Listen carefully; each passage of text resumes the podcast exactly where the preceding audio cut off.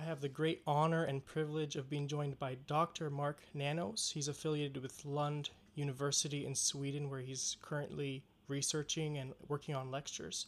He is most known for coining Paul within Judaism and has been at the forefront of this movement for a number of years now, about 10 years. The author of a number of books, including Reading Paul Within Judaism, Reading Corinthians and Philippians Within Judaism, reading Romans within Judaism, and he was also a contributor to Zondervan's Four Views of the Apostle Paul, which I recently listened to on their Audible, uh, on Audible, and I'll include a description in the blog. And it's a very intriguing resource for anyone interested in the study of Paul. Dr. Nanos, thank you so much for joining me. Thank you for inviting me. I look forward to our conversation. So you don't have a Christian background, but you've become an authority on a prominent Christian historical figure, namely Paul or Saul, and his letters permeate much of Christian thought. Can you describe and unpack a bit some of your journey and how you got here? What first piqued your interest in Paul? I'm sure you didn't think when you were five or six or seven, "Hey, uh, I'll study. I'll study Paul. Uh, that, that that's my dream." Uh, yeah, what first led you to study Paul? And what first yeah, piqued well, your interest? Good question. Yes, he would not have been uh, of much interest or concern to me uh, as a child. Yeah, or even even until I was a young man and I went back to school doing a Judaic Studies degree and was learning more about Second Temple Judaism and reading the rhetoric of the prophets and other Second Temple Jewish groups like the Dead Sea Scroll communities and so on in the in the mid uh, to late 70s and learning uh, to, to read them in a more academic environment, think about them, I was struck, and I, I didn't have the, uh, I don't want to give the impression that I was sophisticated about this, but I, I was just struck by when you read that literature, um, and I knew enough about the rhetoric of Paul to somehow just, the question arose in my mind why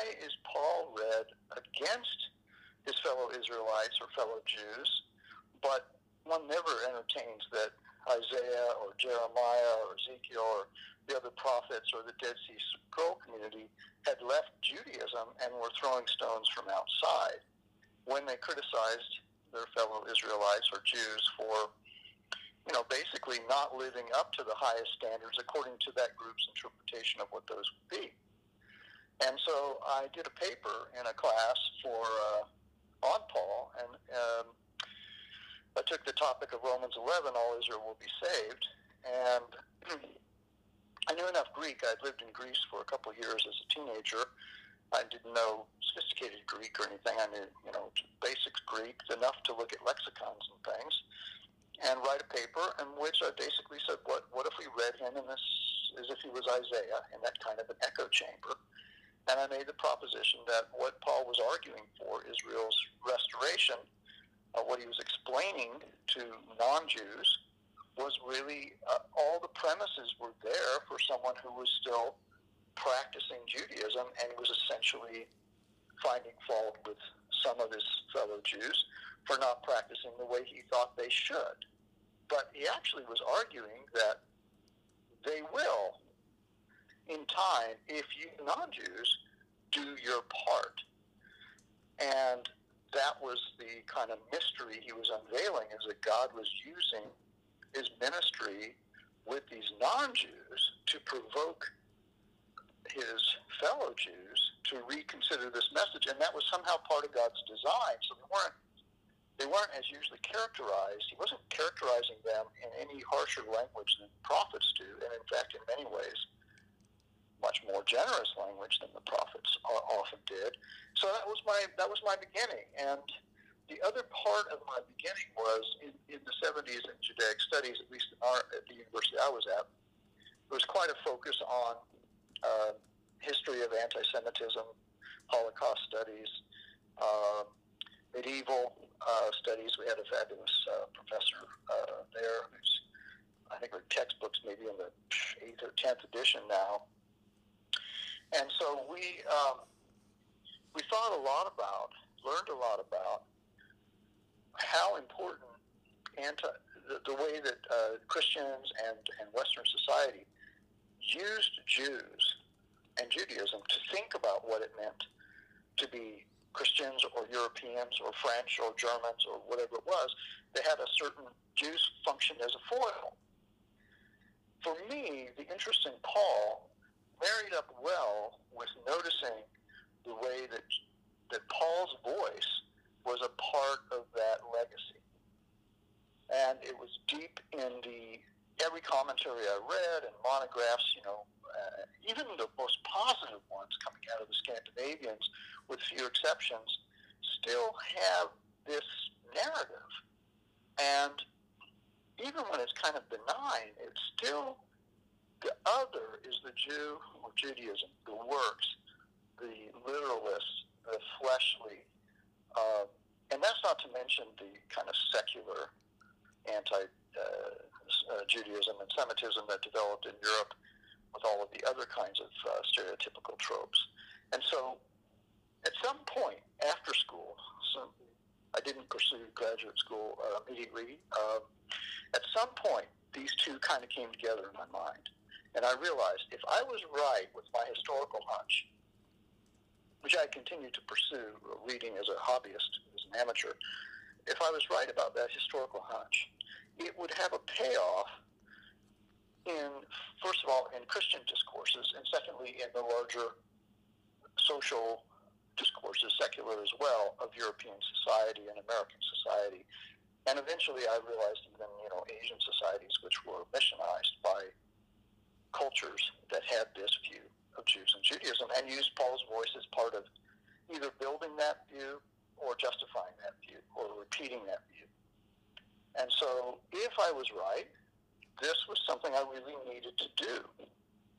And at the time, in the late 70s and early 80s, when I was seeing this, you have to realize the task seemed so enormous because anybody would tell you, and anything you read would indicate that uh, Paul was for faith against works, and works righteousness was characteristic of Jews and Judaism, and so on. So if one was going to break down that I mean, uh, gateway framework to talk about Paul in terms of Judaism, you have to go through there first. And that would be such an enormous task in studying theology.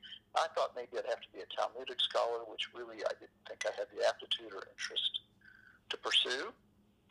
And so um, I just I just lived with it for a long time, basically through the 80s, thinking about it and thinking about how important it was. And every time I would read something, it would be this like a punch in the gut. And gosh, they don't get it. They don't see that isn't the only way Paul could be read. There's an alternative here. And it, even in Christian Jewish dialogue, they didn't seem aware of this. Paul, you know, Jesus had been won over, but Paul was still the problem child that kept that dialogue from being able to move past emphasizing the differences and the animosity and calling for goodwill, but not thinking the scriptural texts would support some of those goodwill intentions. So that's kind of what happened, and then and then uh, in the late '80s, I became aware of work that was actually done uh, some 10 years before by Sanders, and then by Dunn and uh, and others, and I realized uh, that this new perspective on Paul, and Stendahl especially uh, for me, that this new perspective on Paul made it possible to get to that first base that I didn't think I could ever get to, to start talking about Paul in ways that, that works righteousness would have prevented someone from even being able to begin to consider. So I was very excited by that. I was also very disappointed with how almost immediately it was being um, subverted, in my view, into the usual kinds of tropes that Paul was trying to separate the uh, church from Judaism and so on, as in Francis Watson's book that came out during that period. And so I, through a series of readings and so on, I decided to go get that paper, that old paper of mine, and I didn't know the venue. I didn't really have an audience in mind. I didn't really know what I would do with it, but I got it out one night, and I thought, I need to, you know, research this and write it up. And uh, what I thought would be an essay, eventually just I just got totally caught up in it, and uh, my business was mature enough that I I had um, good management people, and I started to really focus on this, my energy on this uh, project, which became a book, The Mystery of Romans. Uh, the subtitle was The Jewish Context of Paul's Letter, and it came out in 1996 with Fortress Press, which was an amazing accomplishment for someone with a, a bachelor's degree in Judaic studies and never taught a class in a university or anything, and was a nobody even though I went to Society of Biblical Literature for a few years when I, by that time. And then it won the National Jewish Book Award and uh, in Christian Jewish relations. And so Jewish community was noticing it, um, and the Christian community in, in uh, some way, I mean, it had a lot of uh, reviews and so on. So I decided that uh, I was excited by them, and I decided to make a career change in the late 90s, I sold my business and, uh, and completed a PhD at University of St. Andrews in Scotland, which became my second book, uh, The Irony of Galatians, uh, Paul's letter in first century context. And during the course of that, I learned a lot more sophisticated um, uh, arguments about rhetoric, how that worked, and irony in particular, but also just all kinds of things that you learn getting a PhD and studying something intensely at that point for about 10 more or less focused through the 90s uh, uh, on scholarship. So that's how I kind of got there, and, uh, and then I became I did some teaching and as a professor and uh, continued to write. And if I could just say this, I, I did not use the phrase Paul within Judaism that I know of during that time until I'm not sure somewhere in the late aughts. Um, I was actually moving more towards calling this Paul's Judaism. Um, and some other people who were beginning to share the same viewpoint through the odds were starting to, you know, we were trying to come up with names because what we were doing was different from the new perspective. We can come back to that. But it was um, uh, being called things like the radical new perspective or beyond the new perspective or so on. And that struck me as a again, I'll come back to this. It just struck me as as not the best way to title what we were trying to do, which was which was different, and we can talk about that. But so I can I coined the phrase Paul within Judaism, and we had a Society of Biblical Literature sessions that we had started doing as Paul and Judaism, and we were able to when we reapplied to change the name. So it's been functioning under that name for about a decade now, just under a decade. And my series of books are using that title, as did the edited volume with Fortress called Paul Within Judaism, which involved some other allies on this quest, uh, right, written to try to be a uh, function as a classroom text in a seminary or a graduate school. Long answer, but that's how I got that's how I got interested. So it was a historical interest and then a humanitarian or what we call an ideological interest in what kind of work that Paul could do in the world, and I couldn't ignore that. Sure. And to clarify a little bit of what you said a few minutes ago about Paul and the prophets, you, you are arguing that Paul is simply being prophetic. And I think what you're saying is the, the, the prophets of the Old Testament uh, or the Jewish Bible always maintained their Jewish roots, even when they were uh, cri- uh, criticizing God's people. Is, is that what you're saying? Yeah, I wouldn't even call it Jewish roots, right? Because they didn't grow out into something else. They just were Jews or Israelites, and that's the way you read them. Yeah. Right? If you read Isaiah, criticize, you know, sacrifices in the temple don't mean anything. But if your heart isn't right, you don't think from that that he's therefore is no longer supports the temple cult. Yeah. I, that's not normal to think that. Sure because you think he's an Israelite who exemplifies the values of that cult. And that's what his appeal is based on. Why would you bother to do the cult if you don't care about what the cult really points you to? A heart devoted to God and so on. So when you, that's what I mean, the rhetoric of it, not so much foretelling the future aspect of prophecy, but prophecy is prescriptive. It's trying to challenge people to change what, what they're doing to match what they know they should be thinking and doing. And that's within the family. So, you know, instead of, you know, it's, it's, it's fraternal. It's, it's calling your own family to be everything that family should be. It's very different than choosing to leave the family and join a different family and throw from mm-hmm. outside, which is the way Paul has been conceptualized, Paul the convert. Yes, and I wanted to get to language of conversion or call. As, as you well know, there's debate in scholarship as to whether we should say Paul was converted or Paul was called. Uh, do you have a preference for those two words, or do you prefer even uh, an, another metaphor or word for Paul's Damascus experience? Yeah, yeah, that's a good question and a good and a good uh, uh third part to that question. So, first of all, conversion. The way what, what matters is the way the conversion's used. One could make the argument that Paul had a conversion in the sense that he, he cha- had a, a, a radical change of course. He was against a movement, and then he became a representative of that movement. He was against what they claimed about Jesus, and then he represented those claims for Jesus. And one could call that a conversion. But unfortunately, I don't think conversion is useful because of that discourse about conversion, Paul the convert, which is known by people who know nothing really about Paul. He's the quintessential convert in Western society. And he changed his religion, is the way people think about it. He changed his faith from Judaism to a new one, Christianity, that is different and, in fact, is the, like polar opposites. One stands for law and the other for love, and so on. So conversion is not helpful because there was no Christianity for Paul to convert to. And he never converted from Judaism. This was a kind of Judaism, a fulfillment sort of Judaism, a a group that claimed that what Judaism really stood for, this group really stood for the best. And that's different. Um, and so the calling was a very useful corrective that uh, Stendahl started to champion in the 60s and has caught on. I don't know if he started it, but I, I think of him as starting it. His, his article for that is famous.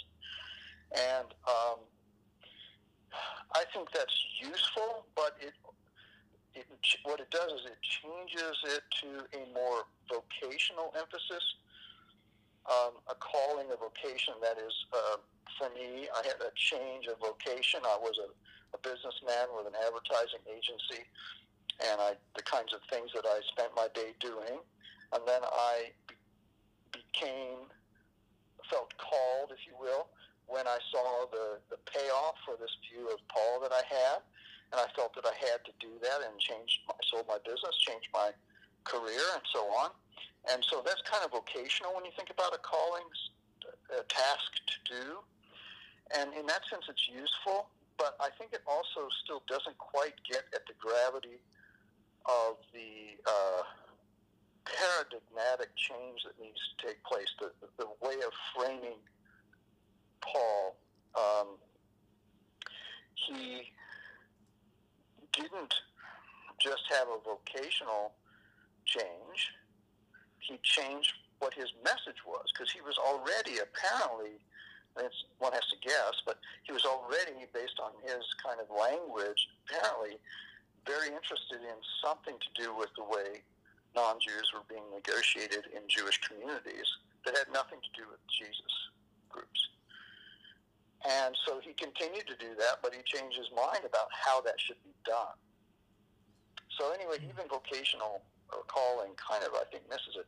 I don't actually know what the, I haven't actually, I don't know that I've thought about what the exact best uh, simple term for that would be but I don't think he. I, I, I just don't think. I think that calling is still maybe uh, as changes usually are. Calling is still maybe accepting a little bit too much of the paradigm of conversion and altering it a little bit inside of it, radically challenging it, but still kind of some frameworks there, some premises are there, and I think those premises need to be challenged. In mm-hmm. fact, that again falls into this why I think Paul within Judaism, for all the problems it may have, is as useful because we need to really go back to these texts without forcing them to answer the questions that have been asked by later Christian history and ask what they were asking and what they were trying to do. What was the work these words were doing for the original authors and people? The best that we can do that. And that's a new historical project. That's not the way Paul was approached. That's not the purpose that his words were um, imagined to have, you know, to ask historical questions that wouldn't be just about you and just about what you wanted to be and, and they would actually just be who was this guy? What was he doing? What was his communities? Mm. And so there's that's part of the problem. It's it, the whole paradigm is um, when you do historical work, you, you you can't avoid some premises and some paradigms, but you can avoid you can recognize what they are and try to avoid those and keep aware and humble of the next ones that you were shaped by and your questions are shaped by and therefore your answers that are that you consider potential are shaped by. And then you make paul into be what you want him to be. When that's that's not history and that's not even fair to paul if you want to talk about fairness but for me the thing is that's not the quest um, it, because i think he can really can, was and can be put to uses that are very different and much better for all of us. Mm.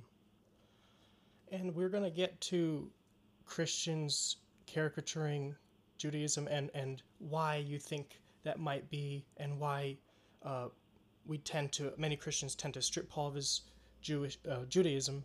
I was going to say Jewish roots, but um, I think you're saying Judaism, or, or is some we should we should avoid even the Jewish roots part is what I hear you saying. Um, and before we get yeah, there, yeah, actually, yeah, Jewish roots or Jewish backgrounds or anything, you just think about it logically, sort of implying that it's moved to something else, but it started there, hmm. and that's the very thing I'm challenging. I think it remained there for Paul. I think it changed for the next generation, some of the next generation, and then two generations, three out. It really changed for all of them, and Paul Paulinism, as we know it, was created, and obviously he could be read that way. He's been read that way now for the better part of 2,000 years, but I don't think that's the way he was originally meaning to communicate or was read. I think they knew he was practicing a Jewish way of life, and he was bringing these non-Jews as well as Jews into a, a vibrant Jewish way of life community, and that's what I mean by Judaism. A way of life created by Jews for Jews, and in this case, you have non-Jews beginning to, uh, and, and you have this in other Jewish groups that didn't have anything to do with Jesus groups. Um, how, how do they live in a Jewish way if they if they're convinced to various degrees or for various reasons? How how, how can they live Jewishly? If I if I can just belabor that a moment, we can easily imagine non-Catholics who marry into Catholics or or they're in somehow a large uh, Catholic community, and they can become Catholicish without converting and becoming a Catholic. And they might even out Catholic their neighbors. And we can we can function that. We can understand that. We can actually know somebody who's Catholic, born Catholic, raised Catholic, knows a lot of Catholic stuff, but doesn't act Catholic. And we can know somebody who acts very Catholic, who isn't Catholic. And so that's a kind of a distinction here. Judaism is a Jewish way of life developed for Jews, and Paul's bringing non-Jews into that way of life, reorienting them to a Jewish way of life, which is based on reading Scripture. It's based on a certain way of doing holiness, a certain concept of God and of neighbor, and that's Judaizing them in a sense. It's uh, it's it's creating a Jewish culture. I think that's what he was doing, and what pe- people understood he was doing and that's where the questions were raised. How do we do this? What does that mean if we don't become Jews? Blah, blah, blah. Which changes, therefore, what you're looking for the text to provide for you. If that makes sense. Does that make sense? It does. And, and so, to the question of why Christians might downplay or suppress uh, the Jewishness of the New Testament in general, are you saying it began early on yeah. in church history? Yeah, or is it a more modern thing? Yeah, it began pretty early, um, but it didn't. It nothing happened monumentally. You know, nothing happens just for everyone at one time. It's easy to suppose it does, but these were small groups scattered over large, you know, uh, areas. And uh, every Jewish community in which these communities developed were different too, different personalities, different languages, different countries, different leaderships, different problems, different politics. And so things developed differently. We can begin to see the movement pretty strongly in the early second century with, with, you know, we only have so much extant evidence from a few famous people to work from. but most people were, you know, we're voiceless. We don't know. But once you have groups of people, you know, the, the basic experiment, the project, experiment's not the best word, the basic project was that Paul believed the end of the ages was beginning in these in these groups, in this movement and it had to demonstrate that propositional claim of the gospel that the end of the ages had started in the, as he calls it, the present evil age. Jewish communities could understand that. It wasn't a principle that they, that many Jews, I mean, some would disagree, of course, but many Jews could understand his basic argument that we're waiting for that time when the lion and the lamb will have a picnic and it won't be the lamb that's being served, to use Isaiah kind of metaphor. And so many Jews and, uh, could imagine a day like that where the wolves, i.e., the Gentiles, will um, be amongst them and they won't become lambs. And Paul's argument isn't really against a principle that other people couldn't necessarily agree to. His claim was, and the other Christ followers' claim was, that day has dawned. It has begun. The sun isn't, you know, hasn't re- isn't obvious for all to see. So it's disputable. It's not empirically verifiable. Babies still die, Romans still rule, bad people still win, so on. But in our groups, because of God's Spirit being dis- dispensed, we need to demonstrate this proposition that the end of the ages way of life has started in the present age, the eternal way of life. And that way of life is that we're different, but we don't discriminate. We're Jew and Greek, we're circumcised and foreskinned, we're male and female, we're masters and slaves, and that's that's still true. And we're so we're different. And in the larger world, we have different rights. But in our groups, we're supposed to function differently, like the age to come. Now, here's the problem. That's easy to say, hard to do and very hard for the people who are on the underside of each one of those binaries. So if non-Jews come into Jewish groups, subgroups that are themselves contested because there are very little subgroups that say that somebody the Romans killed is the messianic figure. Hmm. And on the basis of that claim, we're changing our relationship with the non-Jews in our subgroups. They're not on their way to becoming Jews anymore. They represent the other nations worshiping God, Israel's God as we expect at the age to come. The wolves that are having a picnic with the lambs. That's who they are. And they need to be treated with respect. The problem is that these Gentiles are not going to get that respect unless you agree to the propositional claim. And it's a dangerous one to do because there is a way, just like a Catholic would say, hey, you're welcome to come to the Catholic Church and act Catholic and be polite and all that, but don't think you're entitled to the sacraments. We have a rite of passage that you can complete, and you're welcome to do that. And we'll, we'll conduct you happily through that. But unless you do that, you need to know the difference. Paul was breaking that down. He was that rogue guy saying, like if a rogue priest came and said, yeah, but Jesus really loves everybody who wants him, and, and we shouldn't make this barrier. We should invite everybody to the. Well, in in theory, that sounds great. In practice, in the present age, that doesn't work. That's what that's what makes groups groups. So Paul was creating for them a between a rock and a hard place. They were no longer to think of themselves as just Gentile pagans, if you will, idolaters who went home to their family and cult and so on and lived a normal life. But when they were with these Jewish subgroups, conformed to Jewish ways of life. He wouldn't allow that. They're no longer to do those other things. At the same time, he wouldn't allow them to complete the normal rites of passage that would have satisfied the larger Jewish community and even many probably Jewish Christ followers and just make them Israel because for him that would collapse, that would undermine the claim that something has really changed because that avenue was already open. You don't need Jesus for that avenue.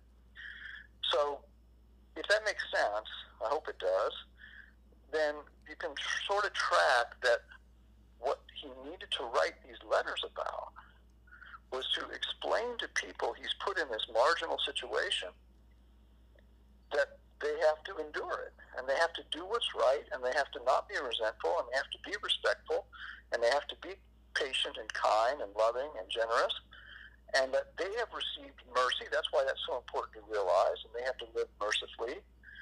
And uh, it wasn't because they were better or smarter and it's not because the other person's worse or dumber. It's just they have this special moment. They need to live it out. They need to hang in there. They need to trust uh, that this is true. And they need to trust God's Spirit to lead them into that kind of lifestyle, as hard as it's going to be. And these letters are trying to enforce that, to show them, to explain to them where their thinking is needs to be developed because nothing else in their world is confirming what Paul is teaching them and other Christ followers like Paul. Mm. And so they're in this between a rock and a hard place. They're just in this uh, uh, sort of uh, misunderstood group, and a misunderstood group is easily mistreated. Once you have that, you have the seeds for resentment if, if in social identity theory, it's explained, you know, it, there are several ways to negotiate a boundary. But if you cannot negotiate that boundary, you cannot become, and Paul won't let you become, in this case, a Jew. A boundary could be black and white, as, as we have in our culture. If you cannot become white, then there are several strategies. You can act white, or you can do, as in the 60s, uh, fabulous uh, statement was, black is beautiful, which is a way of saying you can't have what we have. It's, it turns upside down the paradigm.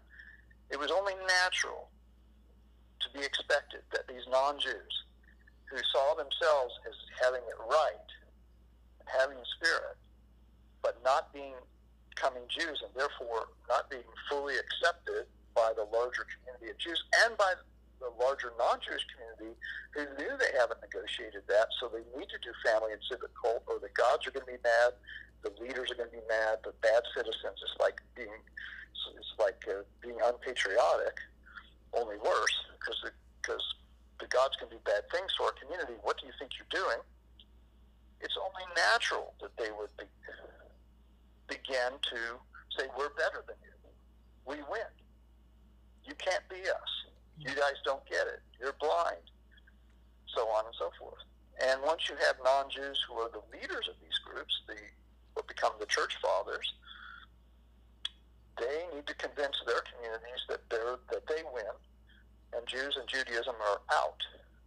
And once you're thinking with Jews and Judaism about who you are, you don't really need real Jews and real Judaism. You just need the foil. You just need the rhetorical them. And that's what we have in the church fathers. We can see it plainly there that they teach the people to think with Jews and Judaism as the negative binary other. Once you have that history, which is which is Christian history and became Western society, and once you have the Catholic Church and, and that became the empire, it's only natural that Paul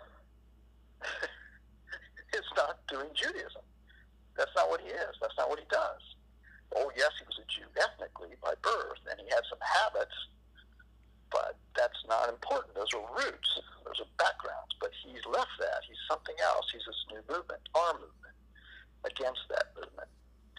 And actually, in a, if I can just go a little bit longer, actually, in an ironic kind of twist, in the in the uh, 19th century, when German scholarship primarily, but also some other, um, began to focus on how Jewish Jesus was and reclaim him as more like a Jewish rabbi than he had been thought of in the past.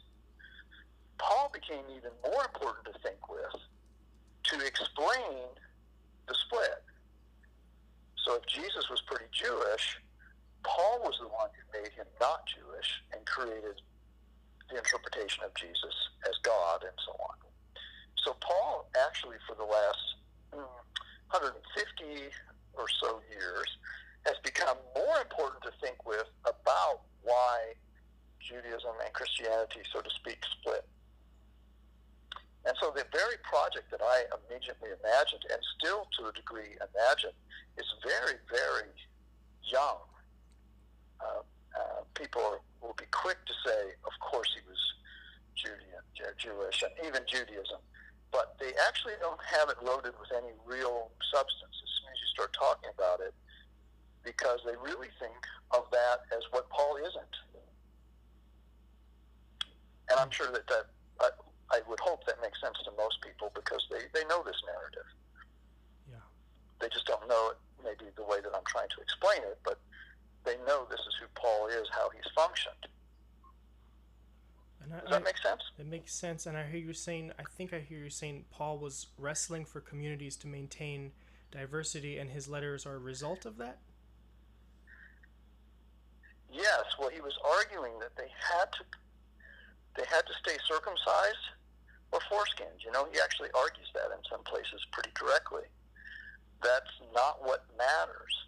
Is that doesn't mean those aren't important because if they didn't matter, he wouldn't care. Mm. He just lets you be whichever one you preferred. They actually do matter, but together as a group, what matters is that even though you're different, you demonstrate the wolf and the lamb eating the picnic together as different but no longer harmful to each other. That's really the calling of the ecclesia, of the gatherings. That's what these subgroups were supposed to show to the fellow Jews and to their larger non-Jewish families and, and neighborhoods. Yeah, and that, that that's the project. And, and you talked about Judaism, uh, and you, you've been talking about how it's being caricatured as dry, as just being works without grace without faith. And this is something the New Perspective, which you mentioned, has tried to uncover that that uh, Judaism proper uh, doesn't separate works uh, and grace, or it's not graceless. It's not without faith. And you mentioned um, right. James Dunn, who recently passed away, and um, Stendahl, and uh, people like N.T. Wright. Uh, when it comes to the new perspective on Paul, can you unpack what you agree with and uh, what you find at fault? Yes, well, there are so many moving parts, but let, let's just do a few major ones. The principal advantages of the new perspective, breakthroughs of the new perspective, to be uh, commended highly to this day, are first of all to start to start to take Judaism on its own terms, to actually read these texts, not to polemicize, but to actually start to listen to what Judaism is saying about itself, what its texts indicate in a more generous way. That's very different than everything before it. Almost everything. There were a few voices now and then, but they were ignored. And uh, so that that's number one. Uh, number two was the specific insight that when you do that, now they did this with a sort of a foundation and a premise, and this will lead to one of the problems I have. That's pretty Protestant. That is to say, to recognize that Judaism is grace based. So guess what? It's good because it's like us. That's not necessarily listening to Judaism on its own terms uh, and figuring out what grace means on its terms. And if they were different than your own terms, then somehow it could still be good. That's a little bit different project. But anyway, it wasn't a it wasn't a bad thing. It wasn't an evil intention. It's just that we always come at things from what we privilege as good versus bad. And that's where the new perspective started. And so Judaism started to look, hey, it's a little bit more Protestant than we thought. It is grace based, it does have faith. Works are not trying to be done in order to be saved. Works are being done because you are saved, which is actually what Christianity teaches too. That it doesn't mean anything to say that you believe if you don't act like you believe. And so um, it's various ways that was really a big uh, advantage and still is that I would guess from I ask people this all the time, and I would guess based on those answers that typically Christians in in churches do not know about the new perspective yet. It's still new, a new idea to them that it's not works righteousness, and there are plenty of voices in the guild uh, of the New Testament and Pauline scholarship who are more traditionalists who are still fighting that. And they'll go find a verse Dead Sea Scrolls or some prophet that says you must do so on and so forth. Well, of course, you can find that in Jesus and in Paul. um, it's not proof of what you used to think because the paradigm is not right that you're working from. So that's still there, and, and in that sense, it's still very new. But in another sense, after 40 or 50 years, it's not very new at all because it still basically accepts the traditional framework and it moves a few things around. To use Wittgenstein's metaphor, which I happen to love, um, what, what happens is you have a river uh, running on a riverbed and you move around some boulders. And so the river has to shift a little, but it stays in the same riverbed. The new perspective on Paul is still the traditional riverbed, but has shifted a few points, like works righteousness. It shifted that to a different boulder, a boulder that was already there all the way back to the church fathers, the idea that racial privilege was the problem. You think you're sons of Abraham. You have this already in the New Testament. What it meant in the New Testament and what it came to mean, I believe, are two different things.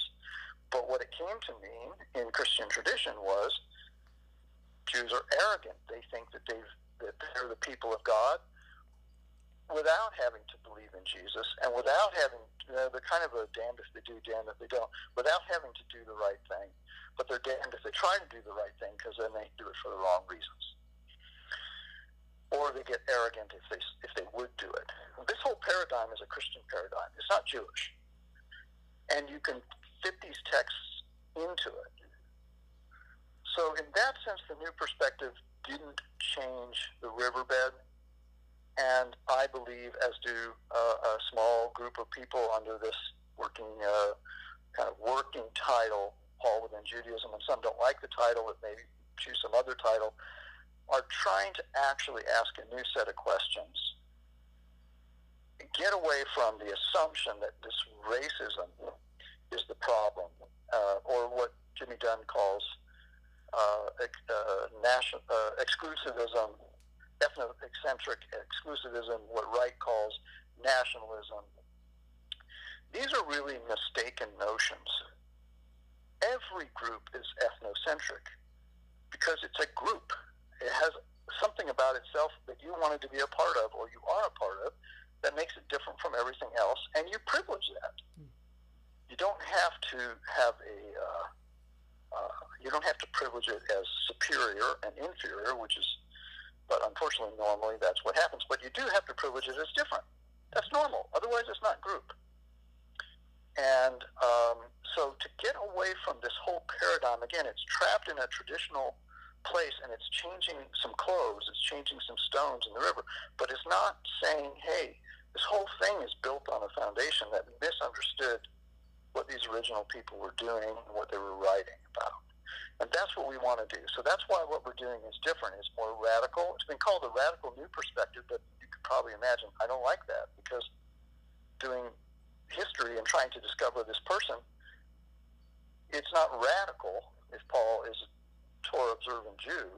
It's only radical if measured by the traditional view it radically challenges that. But it's not radical by itself. It's actually, I think, historically probable.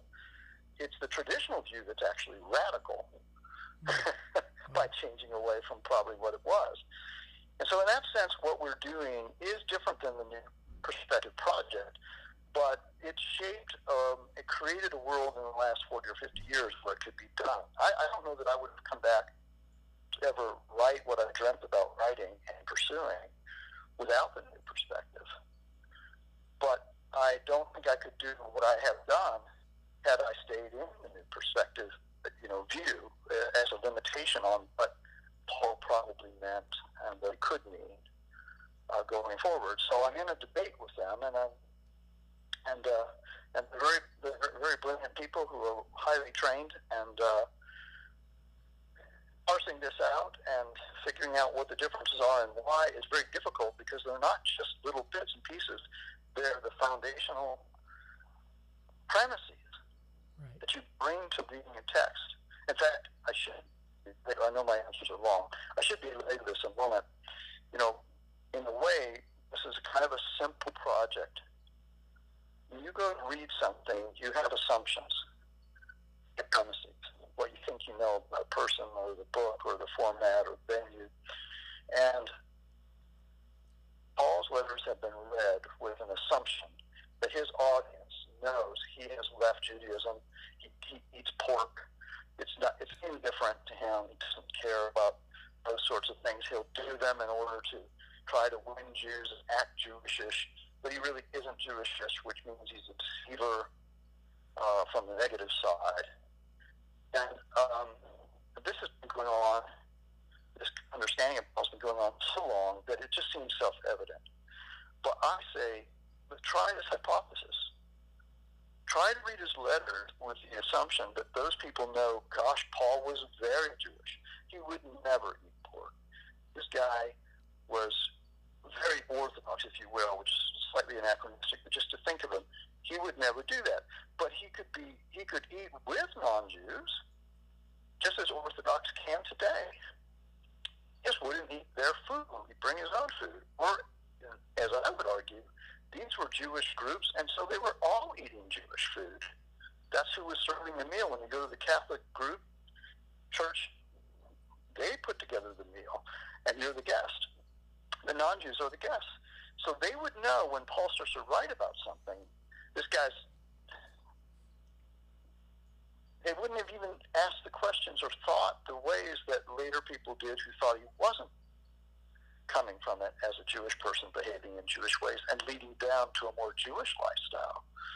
And if you just think about his texts like that and just ask questions of them, which is what I do in my work, if you if you if you look at these uh, collected essays or other books, I try to show you how, with these assumptions, here's how the exegesis proceeds and demonstrate it from the text. Now, I'm not just saying, you know, let's make nice. I'm saying these are alternatives often that make better sense of the, of, of the lexical and syntactical and contextual and historical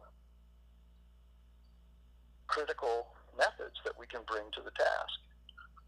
They're at least significant alternatives, and when you string them all together, you have a different perspective. Right. So I'm so sorry that I went on so no, long with that, but no, it's it's great. And you're you're saying Judaism. What you're arguing for, Judaism has a lot more in common with quote unquote Christianity because uh, the the two don't aren't as separated as, as as we make them out to be. Is is that what you're saying? Well, not exactly. Actually, Christianity did grow up to be a different animal. Mm but it's not that different from Paul's communities, which are pre-Christian. Wow. You see how the language can even get in the way of the concept? Mm-hmm. They're pre-Christian. There's no Christians yet. He doesn't become one. Uh, he's a Jewish guy who believes Jesus is Messiah. Um, and he believes that that Messiah is also the Savior reconciling people from the other nations. That's a totally Jewish Judaism thing. Christianity actually becomes something else that has a Jewish background, Jewish roots. But that's not where Paul was. It's anachronistic to place Paul in that later basket. So this causes a challenge for the Christian reader today, also for the Jewish reader. But for the Christian reader, it's a more vital challenge because this means that Paul has to be read cross culturally. He was not writing to churches like mine, to Christians. He was writing before that. Mm-hmm. So I have to now translate Paul into my own culture instead of just appropriate Paul or appropriate my culture to Paul, force it on him, and make him say what I want him to say because I already believe it, because my life's already been shaped by it. But rather, maybe he's saying something different and means something different. And I need to go through this respecting him and what he might have meant and trying to understand it and wrestle with it and figure out what I'm going to do with that, what it means for me, or maybe doesn't mean for me. Right. And I know this sounds frightening, but you know, Christians have done this. They wrestled through slavery, which is in Paul and the New Testament, and it's not challenged as wrong.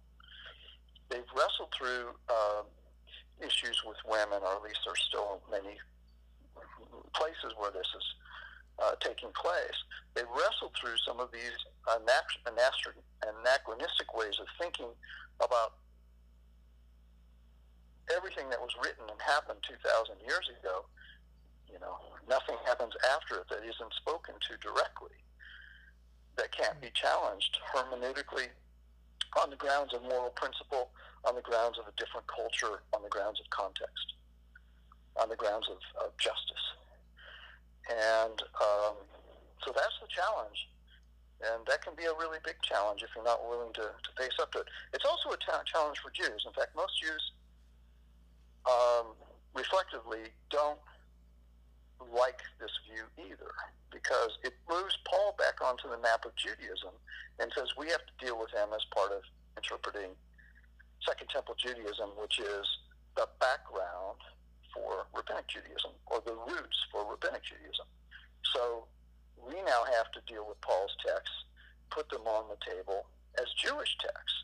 Well, that's also a problem because he's been a place that could be used as a foil for Christianity as the binary opposite. In reaction, of course, because the Jewish community has been the minority community that's been harmed, in reaction to that. And so that's threatening. That's not really necessarily attractive. Yeah. And this is, there's so much more to unpack. There's so many more questions, but I want to uh, respect your time and ask just this final question about what are some of the consequences of stripping Paul of his Jewishness, uh, and what are some positives of restoring Paul to his to his Jewish identity, to his deep and rich Jewish identity? Yeah, well, we pro- I probably covered that with my long-winded uh, answers to the to the previous ones. Um, but to speak to it specifically, yeah, the problem is that that um, Paul has been a part of uh, of giving voice to the othering of Jews and Judaism from the ideals, norms, ways of life that represented the original Christ followers who were doing Judaism, who were Jews, and non Jews who were learning to be Jewishish, if you will, mm. uh, culturally, without ethnically going through the transformation rites to become Jews. So, negatively, you know, it's not accepting that and resisting that and forcing Paul to be the place that you can go to know that you are different and better than Jews and Judaism. Mm. Yeah. The positive is the challenge to go to Paul and say, well, what if what he did was Judaism and he was bringing people into Judaism? Then I don't need to other Jews and Judaism to try to understand the origins of my own faith community, even if my faith community is no longer Jews and Judaism. So the positive thing is that you've, you know, in social identity terms, what you've done is you have softened a boundary into a subgroup boundary. So you have hard boundaries. If you imagine a circle of Judaism and a circle of Christianity, and they sort of touch each other at the origins. But instead, what you have is a bigger circle of Judaism in which you had a small subgroup circle of Christ followers, and it began to move outside of that circle of Judaism where that boundary became hard and different and it became a different circle. And you begin to then move it back in in your own self identification. For the in the Christian circle, you're moving Judaism into it, but in the in the Jewish circle, you're moving your own sense of self and origins into the Jewish circle as a subgroup. And even though it's not Jews and Judaism now, they're very different. They've grown different, and you have all sorts of different things to that are implications in this. But your self identity isn't doesn't have to privilege othering in negative ways Jews and Judaism. Right. And that could be enormously healing, not only for Jewish Christian relations, not only for uh, the way that Christians talk about Jews and Judaism, whether it's using Paul's voice or other voices, and not only the way they, I, they conceptualize Jews and Judaism, but once you change this instinct to other from Jews, which you have in the text, it can help change the instinct to other other others. Whether who've been disadvantaged in the Christian culture, whether it's women, whether it's people of color, whether it's uh, minorities or, or people of disadvantage of, of all kinds, uh, socially, economically, uh, physically, um, from, you know, the background from what part of the world they're from, the primitive concept, all these things. Instead of the need to sort of instinctual need to privilege uh, as better rather than understanding that you're different but not necessarily better. Because if you have to negotiate the Jewish thing and realize that's where your origins are, it might help you negotiate all these kinds of others to say there's differences, but I don't have to privilege in a way that diminishes the value, the beauty of the other just because it's different than me. Why don't I find ways to honor it? Right. Wow. Yes. And uh, we've run out of time, but I would love to have you on again. And there are so many other questions we could we could cover. There's so much more ground we could cover. But I want to thank you personally for your time, for your work and research, and uh, mostly for your tone, your grace, and uh, your voice of careful reason. Thank you, Dr. Nanos. Thank you so much for the opportunity, and I would love to speak with you again. Maybe we can do some more textual, exegetical demonstration of, of these sort of big ideas. Definitely. Let's plan on it. God bless. Okay. Thank you. Yep. Take care. Bye bye.